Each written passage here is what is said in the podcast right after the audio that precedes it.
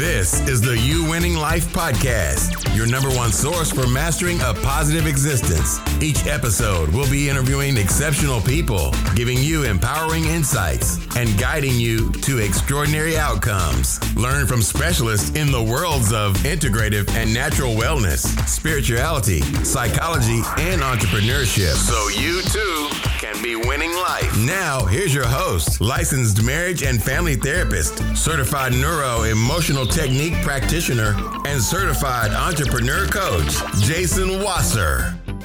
So, as you know, the many reasons why I love having this podcast is not only do I get to bring all this really incredible conversations to you, the listeners, to people in the community that will wildly benefit from the conversations, the insight, the experience that our listeners have. But every once in a while, you come across someone who is so incredibly passionate about what they do that it just is a really awesome reminder for me about why I'm so blessed to have this platform. And today's guest is one of those people. Her name is Heather Fortner. She is the CEO, partner, chief executive officer of Signature FD, which is a incredible financial planning organization who has a vision and mission to impact the lives of 10,000 families. And she completely believes in a coach with empathy leadership style. And she leverages her unique ability to harmonize people's passions and talents to build teams, lead organizations that deliver excellent and inspiring client experiences. This is a person who started off as chief compliance officer, then moved into the president, and then now is you know chief operating officer. Has navigated being a person in the field, starting from scratch and working their way up a system, and fighting the good fight of being in a male-dominated business and becoming the 2022 most admired CEO by the Atlanta Business Chronicle. She holds a bachelor's in finance from Kennesaw State University and a master's in Georgia State University, which we're going to talk about. I'm not going to ruin the surprise, but it's not in the field that you think. She's an investment advisor and she is a graduate of the Schwab Executive Leadership Program and the G2 Institute. I cannot wait for you guys to hear this conversation. And as always, please do me a favor. If you haven't yet reached out to me, I, I would love to know who you are. If you're listening to this, I know there's tons and tons of people listening to the episodes every week. I would personally love for you to reach out to me. so simple. Either find me on Instagram, Jason Wasser, LMFT, or the You Winning Life, or directly on Facebook. Um, email also jason at the family room sfl.com i would love to know who you are one of the things that we're actually starting to plan for maybe in the end of 2022 or early 2023 is a retreat um, and maybe even bringing some of the guests from our previous podcasts but a mind body integrative retreat that also tackles mindset business personal growth and development so i'd love to hear from you and if you're interested in that and as always obviously please leave a positive comment on iTunes. And without further ado, here's Heather. All right, y'all, welcome back. So, course, I had it like the y'all just came out because I'm hanging out with with a new friend in, in in Atlanta, Georgia. My old my old little stomping ground for a little bit after I don't know Heather if you knew this, but I lived uh, for a year. I lived in Sandy Springs. Oh, there and, you go. Uh, yeah, I stumbled upon it. I was invited out for a wedding, and then I was out at a wedding, and I got invited to be a youth director at this really awesome uh, synagogue in uh, in Sandy Springs, like sight unseen, offered me a job and moved there. Loved it. Loved the community. I'm still in touch yeah. with a lot of people there, and it's uh, one of the reasons why over the pandemic, as I went fully virtual, I got licensed in Georgia. So now I'm seeing therapy clients there in addition to my coaching clients. But um, I, you know, I, there's an intro that was already about you, but like I want to skip the intro because they already yeah, heard sure. that. It was very generic, but let's just do a quick uh, backtrack of your present title and the titles you've held mm-hmm. just since you started so so everybody listening can get kind of a, a flow of of the gravitas of, of this conversation that's about to happen. Yeah thank you. How long do we have? I mean the the funny part about my career so i will have been at signature fd it'll be 20 years in february. And I don't think, other than the very first role that I had, that any of the other roles existed before I came to the firm. Mm. And that was just, I think, part of being on the ground floor of a high growth firm. Uh, we were about 250 million in assets under management when I joined. We are almost 7 billion in assets now. I think I was number six or seven, a team member, and we're about 100 people now. So I went from, I, I kind of had two dual paths through the organization. So when I joined in 2003, I joined as a client service. It, it was something that I I just wanted in the door, and I knew how to do that role. And I thought, well, you know, I'll, I'll take that and see where it goes. It just so happened that in 2004, the SEC, which is the body that we're regulated by, basically said for everybody in our industry, you have to have a chief compliance officer. Mm-hmm. And nobody was really, I have to be honest, like super excited unless you're like a securities attorney about that role. And so I just kind of raised my hand and said, you know what, I, will do that. It, you know, you send me to whatever training I need to go to, I'll raise my hand, do that. So I was the chief compliance officer for 15 years. Wow. At the same time, that I helped build the operational platform of the firm. So I went from a client service associate to a client and employee relations director, which I think is an awesome title that I totally created. And then to a director of operations, then to a chief operating officer, then to president, and now to CEO. And the cool thing is that people don't know yet is that your master's degree has nothing to do so with any of the finance world. That's an awesome thing, right? So my undergrad degree, which it took me forever to get because I was actually a pre med major when I started school, ended up with a, a bachelor's in finance and then realized that I really missed the helping professions and that if I wasn't going to go to med school, one of the ways that I could help was in counseling and therapy. And went and got my graduate degree at night, which was funny because I went to the founding partners and I was like, hey, so I want to go, I want to utilize this benefit that we have to get my education paid for. And they're like, oh, okay, so you're going to get a graduate degree in finance or tax. And I was like, yeah. yeah, no. So there's this thing it's called professional counseling. And they're like, what? And I just had realized the value in my own life of being able to combine basic financial literacy with the ability and the art of communication. And, you know, I, I tell people all the time, I experienced growing up in my family, we we just didn't have a lot. And I really think that there can be tension around money if you have it or if you don't. It they're different issues, but they're all issues and they require money is the thing that touches everybody. Everything. We all yeah. have to deal with it in order to function in today's society.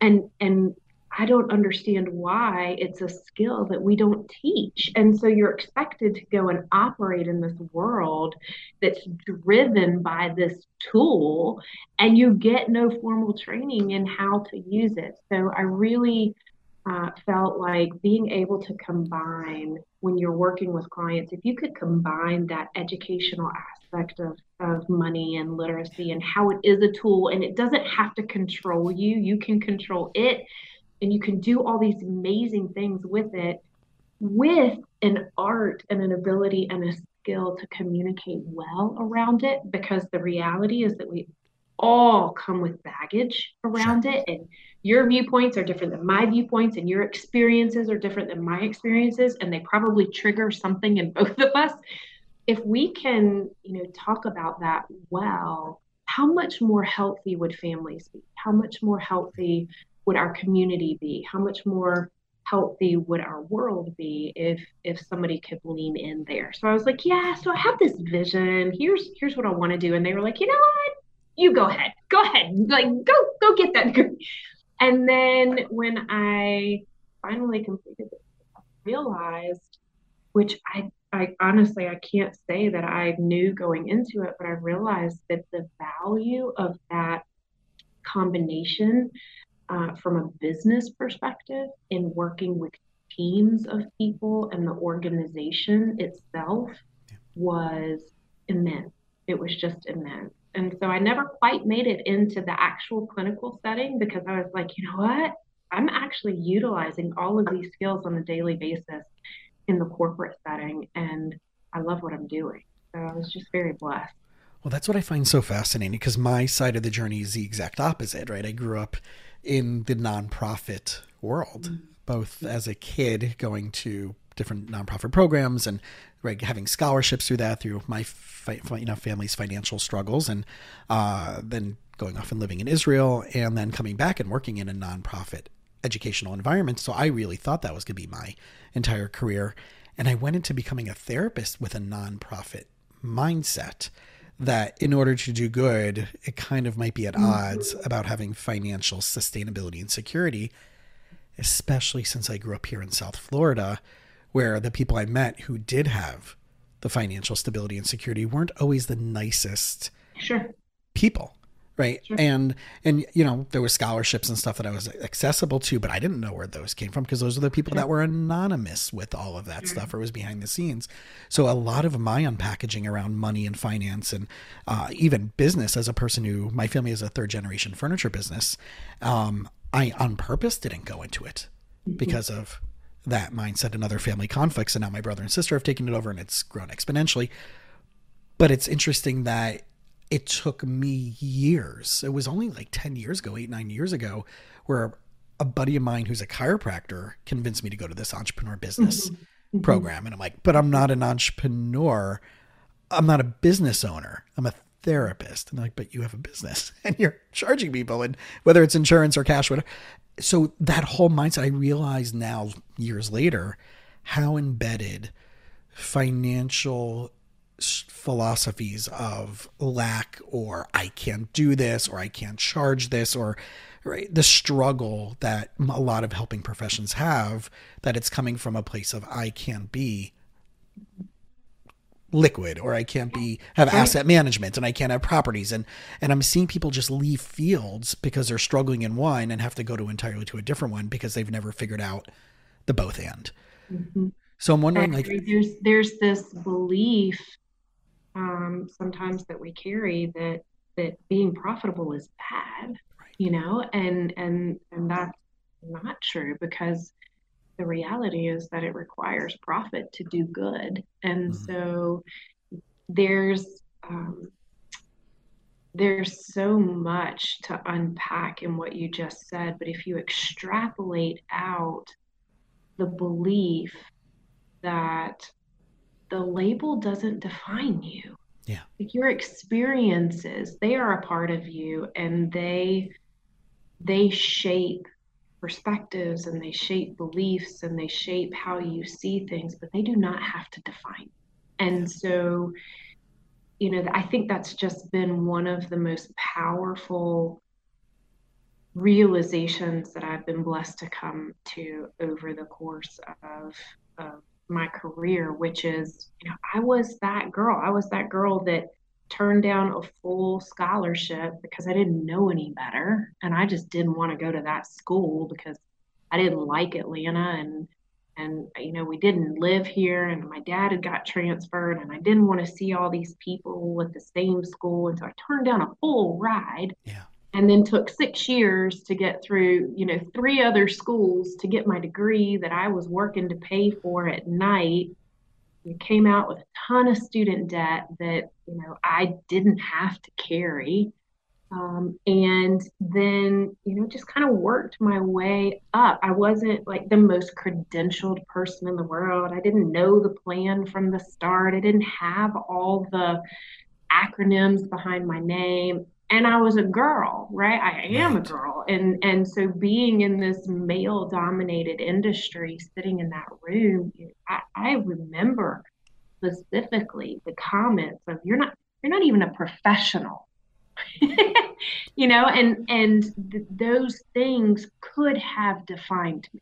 Right. Sure. I remember I remember the the feelings and the thoughts and the oh my gosh, like I, I don't belong here. Like I I sh- I I don't even know how I got here. What am I going to do here? And the reality is that in those moments you can either let other people's issues and other people's comments and other people's labels define you or you can choose to define yourself. And that was for me just the freeing moment of realizing that my future it was my response. Mm-hmm. Think and that opened up the world. Yeah, I mean, obviously, going into this environment where right majority of the people, like you said, were were male dominated. Do you think this is a a regional thing as much as it is just like a, a like you know twenty years ago, twenty when when you first started or so? Was that like is that a southern thing? Is that a is it was this like a, just a, a global? I mean, we know the industry as a whole is very male dominated, but yeah. do you think that there was extra things that being in the South or being you know in you know, even though Atlanta is a major metro city with everything that, right, it's an amazing, amazing city. Do you think there was extra things that were tacked onto that because of where this was located, or do you oh, think? sure. I, I, I absolutely think that. I, I, I still to this day, even when I travel places, like people comment on my accent you know and it's it's one of those things like I, I do think there's a stereotype of women in the south and i do think that you know, the good old boys club. I know it exists here. I'm sure it exists everywhere else too. It probably looks different and it mm-hmm. probably manifests itself differently, but it is a thing. And there was uh, real power for me. And and you know, I've spent a lot of time thinking about this specifically as we've thought about the diversity, equity, and inclusion conversation like there is a power in simply being able to acknowledge the truth that's in the room. Yeah. It doesn't mean that it has to be hateful and it doesn't mean that it has to be unkind or that or that it it limits anything, but there is a there is there is power in simply being able to acknowledge this is a thing this is my reality. It does not diminish my hope. It does not diminish my my authority or my power in the situation as a human but it is a real thing that i'm facing. And then when you call it out and you state it for what it is it seems to take some of the wind out of its sails. Sure. Well what do you think some of the tools are? Because i see this and i just had two very distinct conversations about this topic with a buddy of mine who um, is a partner in a major law firm and a friend of mine who's a female rabbi. And she was like, in, mm. the, in the 90s, in the 80s and 90s, she's like, we didn't even know what a microaggression was in order to even call it out, right? And, you know, the stuff that was said to her as a female versus being a male sure. clergy, right, was just like, I've never kissed a rabbi before, sure. right? Like, you don't say, right, you don't, you're not going to say that to a priest. You're not going to say, like, you know, like, or a male, yeah. right? There, there was so many, and she's like, we didn't even know the term microaggressions then. And, and uh, this person was saying how it was it would usually be the spouse of the man who said that to be like I can't believe he said that. Don't listen to him. He's so stupid, right? And and try to like sideways call him out. Mm-hmm. But there wasn't always a lesson learned.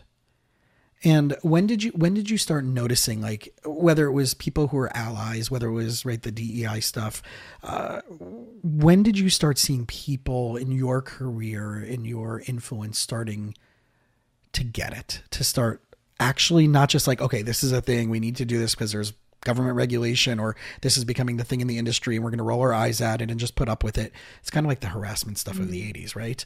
um, and the 90s and today. I was about to say uh, greatest hits radio. Yeah. yes, right. It's, it's, its own radio channel. The 80, the greatest hits of 80s, 90s, and today. Harassment doesn't stop. So, um, right. When did you see? When did you see or notice one allyship? People not just like giving it like, okay, yeah, great, I'll tolerate it, but buying in. And two, like, when did you start seeing other people who maybe would have previously, I wouldn't say offenders, but maybe not even non-conscious offenders be participating in it like start to shift and change and move over to the proper side of doing yeah, things. yeah i i think that's a great question. Um i think it was when i had the courage to address it for myself. Mm-hmm. it's like when you go to buy a car right? You don't know that that model's out there until you decide you want that car and then you see that car every And I recently wrote an article for Inc. that was about my experience specifically around racial injustice. And in 2020, I remember I literally just been named president of the organization and I was moving. It was June 1st. We were moving our home in the middle of COVID. I literally, the movers were moving in boxes, and I got this text on my phone that was like, hey, you need to check. And I sat down on the stair, and it was like there were all these emails going back and forth in the organization about what our team members of color were experiencing here in Atlanta because there were just, I mean, the, the racial tensions yeah. were off the chart high. Right. right. And after having moved through that experience of, oh my God, like this is going to be my responsibility to respond to and address and i i don't know what i'm doing like after there's that that moment. You know there was this this time frame of processing what was happening and the reality was that i i was aware. I i wasn't stupid. I i knew what was happening. I was completely privileged in the fact that i didn't have to engage in the conversation it was not it was not something that i had to do and by choosing to step into that conversation, because all of a sudden now it wasn't a choice. Right. I had to do it. And and I had to do it because I wanted to be a good leader. And I recognized that I didn't even know how to be a good leader in that situation because I was uneducated. And so for me, there was this moment of, I'm going to take a minute and I'm going to get myself educated about what's happening here so that I can even speak with intelligence into the matter. I got to figure out me first, yeah. right?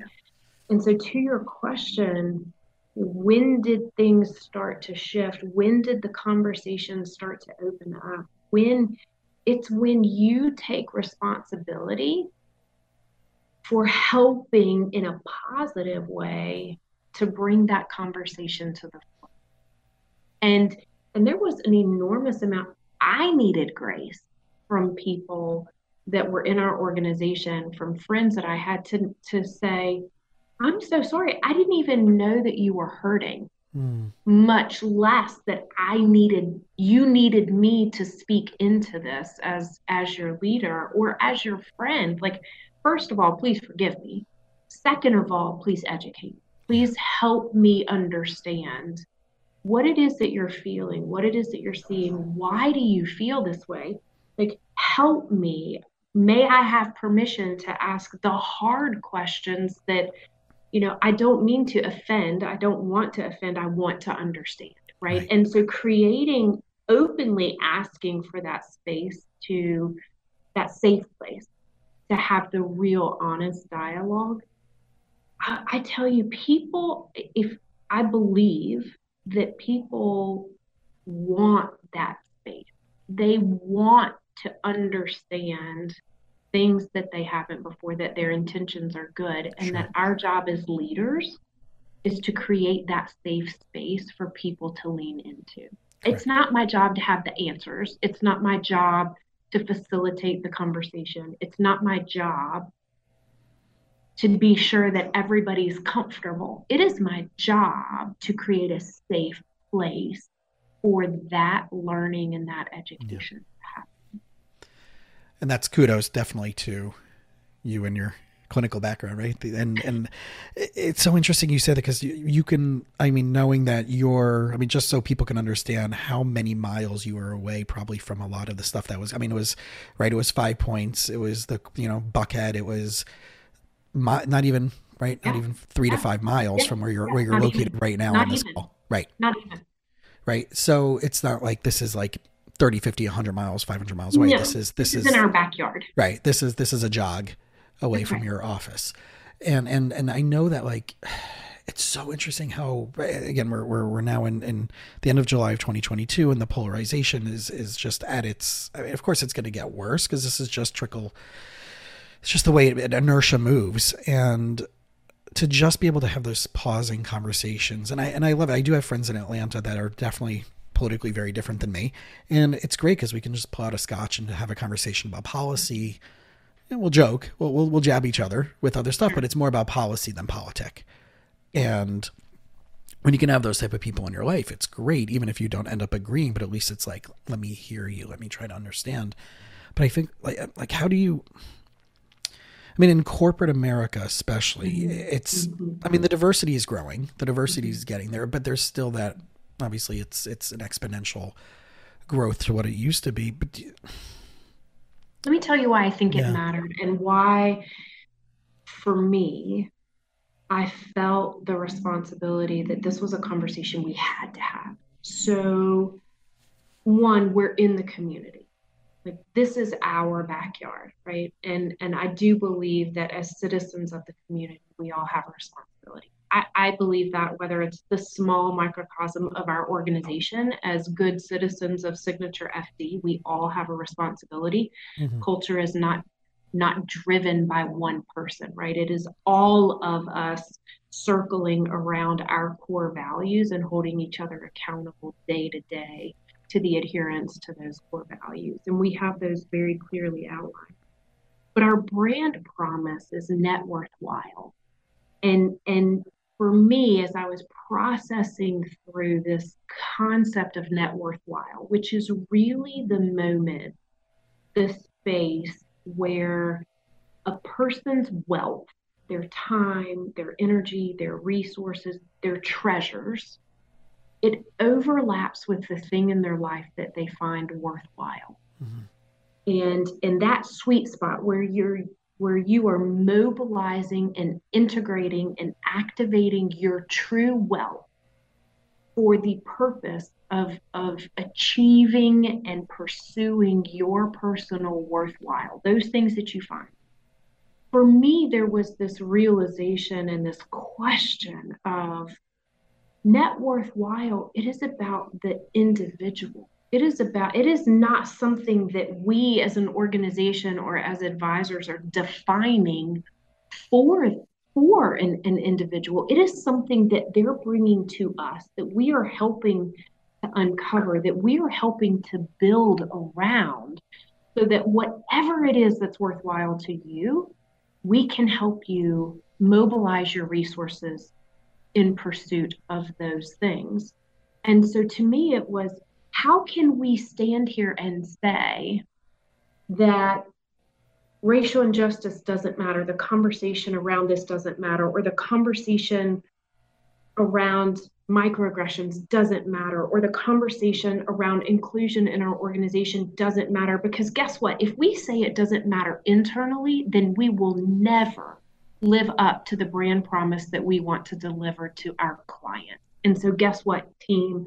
We have to get it right internally so that we can be the change in our community, our backyard. Like, I'm not focused on national, I'm not focused on global, I am focused on like this four radi- four mile radius block in Atlanta. Like this is home and we're gonna own home.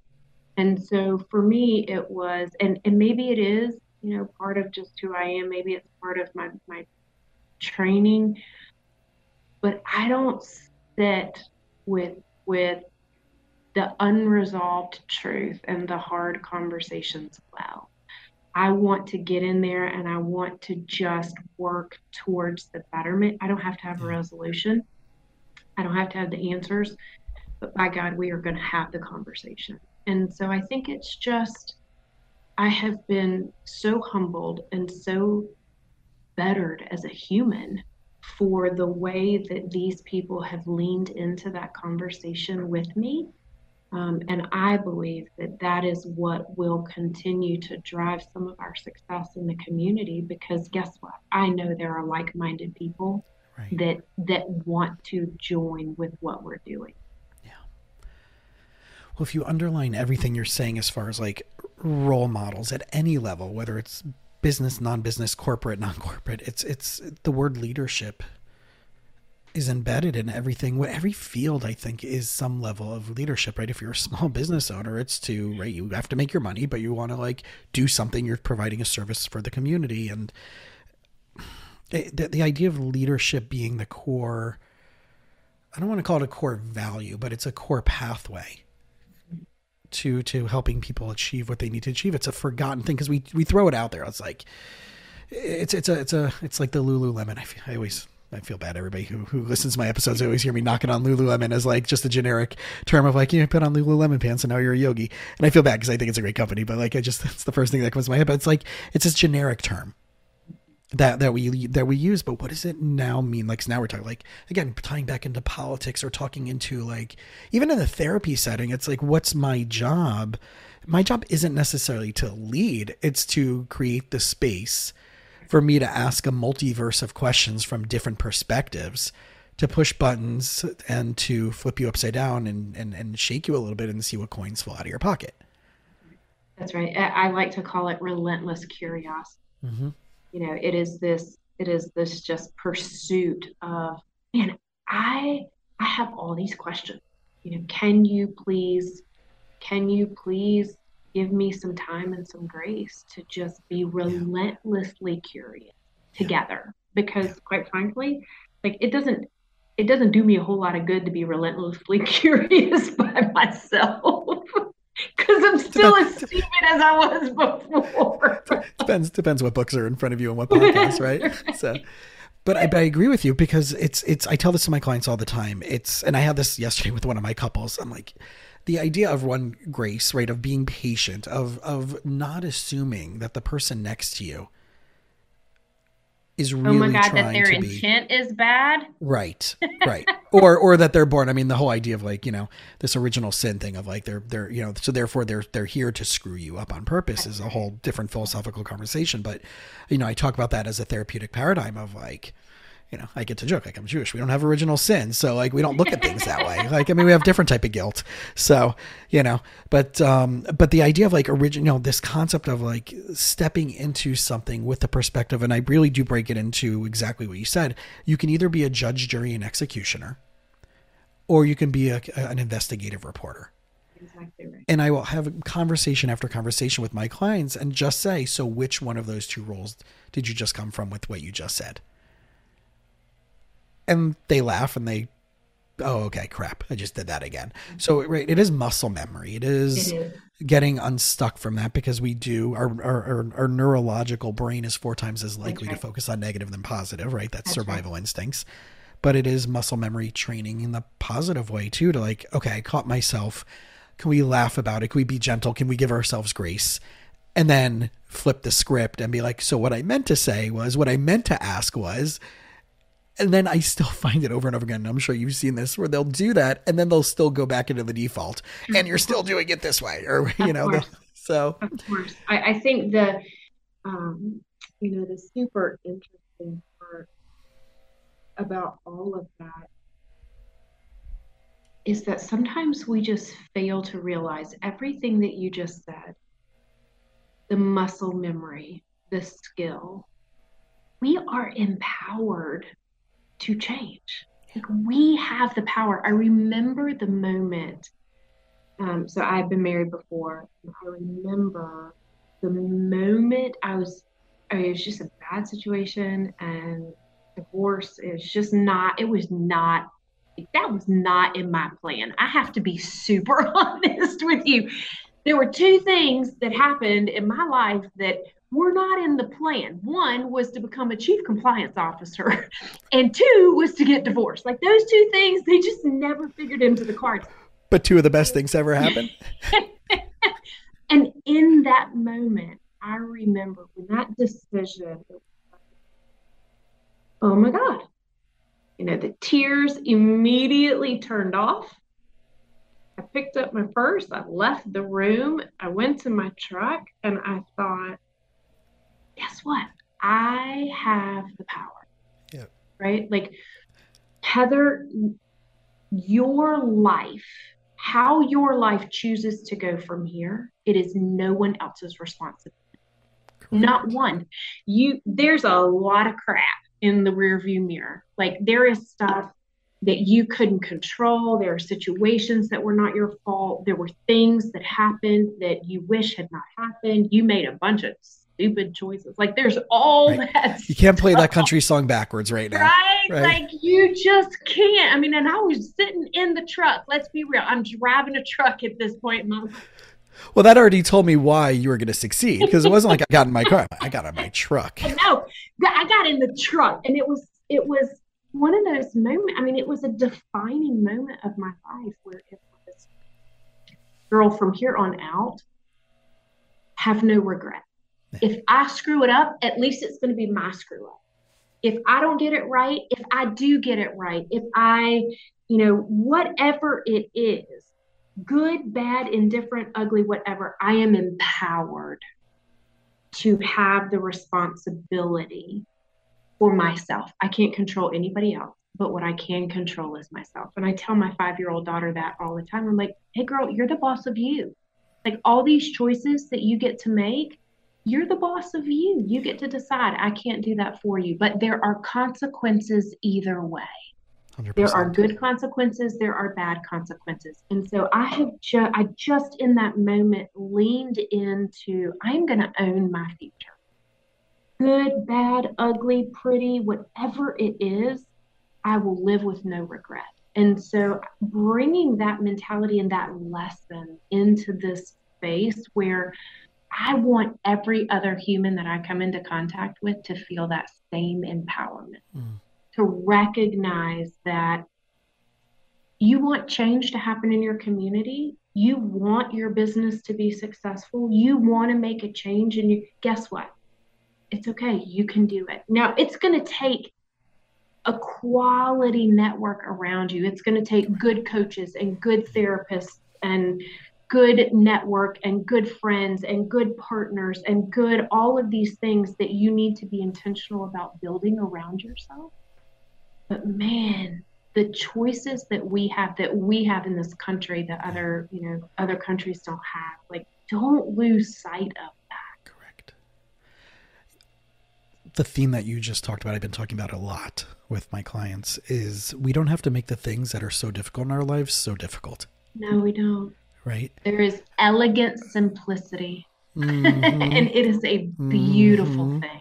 One of my favorite quotes that I got from my coach is the Oliver Wendell Holmes quote, which is, um, right, I wouldn't, uh, it goes, uh, basically it's in, in, in, paraphrase, it's right, live, have a life of simplicity on the far side of complexity. Right. Okay. But it's like, right. I, I wouldn't give, I wouldn't give a fig for, for complexity on the far side of simplicity, but I give my entire life for simplicity on the far side of complexity. And every, everything just, every problem that we have, every struggle that we have, every challenge we have, there's 14 different ways that can be solved way easier Exactly because, right. right. Exactly to the reasons you said. Find your resources, find your tools, find your team. I have, I have one of my clients who um, who's who's into the entrepreneur space and um, really cool, you know, just really incredible journey over the last couple years since we've been working together. And I know that through our journey, like we we started resourcing instead of like him having to hire all these people. I'm like, well, let's just find three or four people in different worlds on podcasts and YouTube videos and now, anytime we have a issue that we need to solve, we assemble his dream team, his board of directors, right? Whether it's Oprah or, or Brene Brown or Tony Robbins or anybody like, you know, yeah. Gary Vee or whoever, right? Yeah. And, yeah. and I like, we, we just do like a roll call. Okay. So what would, what, what would, what would, uh, what would Brene Brown say to you right now? Man, I just, I just, I just haven't. I, I, just need to. I just need to be compassionate and be more vulnerable. Which she's and, amazing, right? Right? I know. So she's like my hero, by the way. she's a lot of people's spirit animal these days, uh-huh. and there need to be more people's spirit animal. Uh-huh. Um, so right, but that's it's like, but that costs nothing except an investment into creating. You didn't have to go to conferences and buy a thousand books and do training programs and masterminds and it's committing your time, effort, and energy to fight. like, and I, and I really love that's why this podcast has evolved into the four platforms of what I think people need for a successful life, which is the psychology side, integrative and alternative medicine, mind, you know, the, with mind body stuff, right? Spirituality as it means to the person, however that shows up, and the lens of entrepreneurship. That's it, right? You master those four areas, you're going to have a pretty darn good life. And you don't have to you know, I mean, I whatever you you know, it's it's we don't have to know those people or spend ten thousand dollars to have a mastermind with them.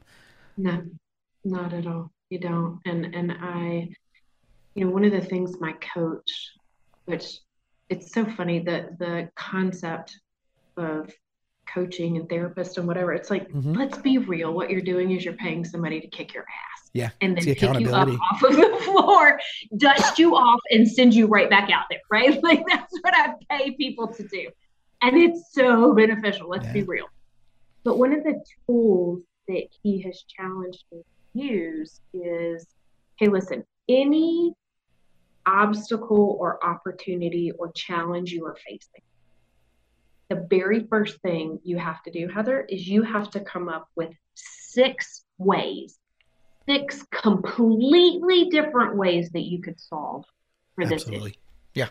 And that process alone, right? Exactly to your point of you you remove this emotional component of feeling like you have to react in the moment you set it on the table and you gain some clarity and some space around innovative thinking which your term entrepreneurship to me is the same thing as innovation, mm-hmm. right? I just want to be outside of the box. I want to think creatively. I don't want to be tied back to our original start to this conversation. I don't want to be tied by all of these labels that people have thrown at me my whole life. You're not a professional, you're not this, you don't have the designations, you're not that, whatever, whatever. I'm not going to be constrained by all of that. That's their mm-hmm. stuff, right? Yeah. That's all about them, not about me. And so, how do I lean into in my life creating those spaces for me to be in, for me to be an entrepreneur? For me to create solutions that will work for my ideal outcome. And then how do I get as close to that ideal as possible? Right? Like, I'm probably yeah. not going to get all the way there, but by God, you better believe I am going to get as many resources that I can possibly get my hands oh my on gosh, yeah. at work to get to that ideal outcome. And, well, and that, that's the meaningful that's the meaningful side of it. Esther Hicks in the Law of Attraction world says you're never going to get it all done and you're never going to get it all right.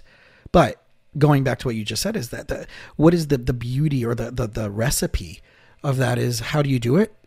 It's based on the core values that you proactively decide that for me it's uh, like I'm such an emotional person by default that what I've loved about the lens and the psychology of entrepreneurship is that it's allowed me to counterbalance so I can find different filters in which to solve problems. Right. And and I know that like I'm going to be emotionally compelled to be doing X, Y, and Z or not doing X, Y, and Z. But when I look at it through a lens of core values and it becomes a binary yes or no, it doesn't become an emotional decision, it becomes an intellectual decision.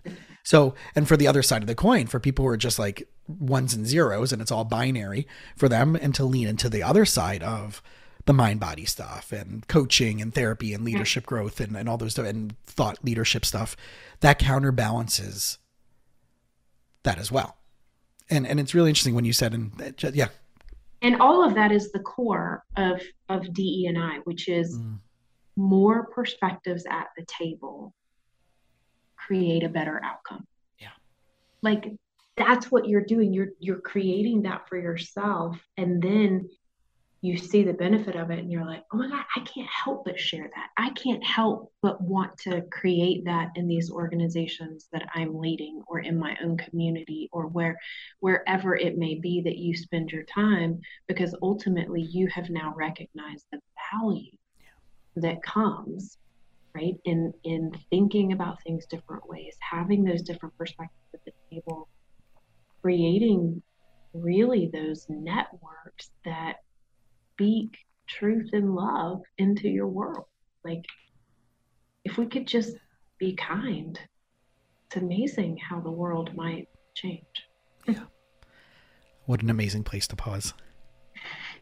Because knowing us, there's 42 different topics we can tap into, but, Talk to you but, all day. yeah, right. It's it's thankfully it's it's that's it. I mean, this is this is you just hit it right, and and and I do want to end with that. It's it's the kindness that is, you know, we're we're going through a very ugly puberty stage in our country. That's the I best way I can describe it. It's just a I really agree. awkward, pimply, gross, smelly, sweaty, burping, farting puberty Yep. stage. I agree. Uh, stuff needs to be, you know, cleaned up a lot. We need some minoxidil.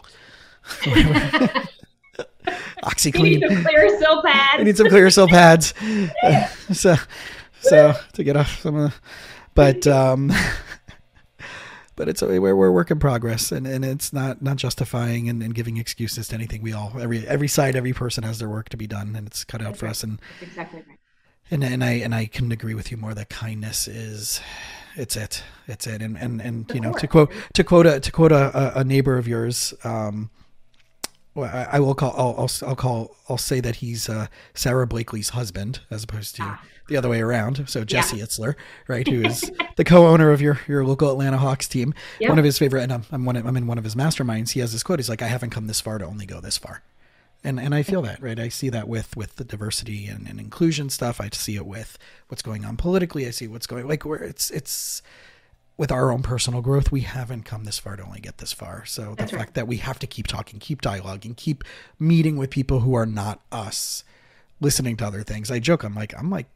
I listen to people on the far opposite the political spectrum and I'll, you know, their Instagram videos and their YouTube videos and their TikTok videos. And I'll listen to everything as long as it's clearly not Sure. you know stupid Sure. extremism but sure. I want to know i want to know i want to talk to those people so I I. I, think the kindness is is is key and you were incredibly kind to find the time for us today and I Thank you for dealing want- with my oh, crazy and the fact that I I look um well, you know, whatever.